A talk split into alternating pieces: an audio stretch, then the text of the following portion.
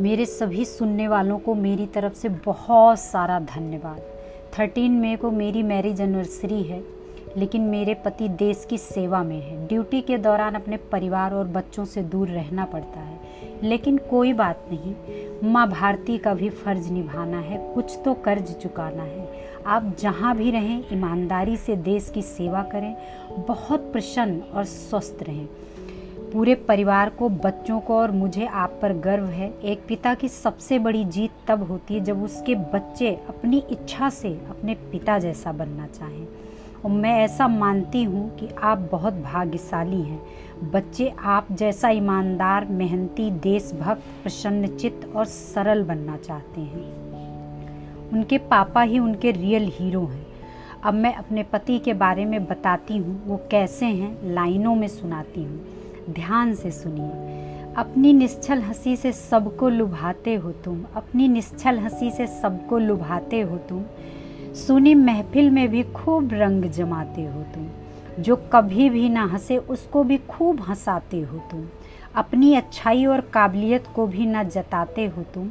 अपनी अच्छाई और काबिलियत को भी न जताते हो तुम। और क्या कहूँ आगे? बहुत बहुत याद आते हो तुम। हर किसी के साथ अपने संवाद से सरल बन जाते हो तुम। अपनी सारी ज़िम्मेदारी को ईमानदारी से निभाते हो तुम। कभी भी अपनी अहमियत न दिखाते हो तुम। कभी भी अपनी अहमियत न दिखाते हो तुम।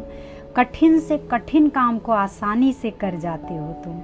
बड़ों के साथ बड़े बच्चों के साथ छोटे बच्चे बन जाते हो तुम। बड़ों के साथ बड़े छोटे बच्चों के साथ छोटे बच्चे बन जाते हो तुम। और क्या कहूँ मैं आगे? बहुत बहुत याद आते हो तुम। बात कितनी भी बिगड़ जाए, हंस के सह जाना तुम्हारी शक्ति है। बात कितनी भी बिगड़ जाए, हंस के सह जाना तुम्हारी शक्ति है। बड़ी बड़ी बातों को भी छोटा करके समझाते हो तुम। बड़ी बड़ी बातों को भी छोटा करके समझाते हो तुम। मेरी बिंदी, मेरी चूड़ी, मेरा सिंदूर, मेरा पूरा श्रृंगार हो तुम। मेरी बिंदी, मेरी चूड़ी, मेरा सिंदूर, मेरा पूरा श्रृंगार हो तुम। मौसम में बसंत का खिला हुआ बहार हो तुम। और क्या कहूँ मैं आगे, मेरी पूरी दुनिया मेरा संसार हो तुम। और क्या कहूँ मैं आगे, मेरी पूरी दुनिया मेरा संसार हो तुम। लाइनें बहुत हैं तुम्हारी खूबियाँ लिखने के लिए। लाइनें बहुत हैं तुम्हारी खूबियाँ लिखने के लिए। मैं कैसे बताऊँ, भगवान का सबसे सुंदर आभार हो तुम। और क्या कहूँ मैं आगे बहुत बहुत याद आते हो तुम। अपने सारे रिश्तों को बहुत शिद्दत से निभाते हो तुम। अपने सारे रिश्तों को बहुत शिद्दत से निभाते हो तुम। मुझे ही नहीं, पूरे परिवार को बहुत भाते हो तुम। जहाँ भी रहते हो, वहीं के रंग में रंग जाते हो तुम। जो भी दिया है भगवान ने हमें, उसी में संतुष्ट रहना सिखाते हो तुम।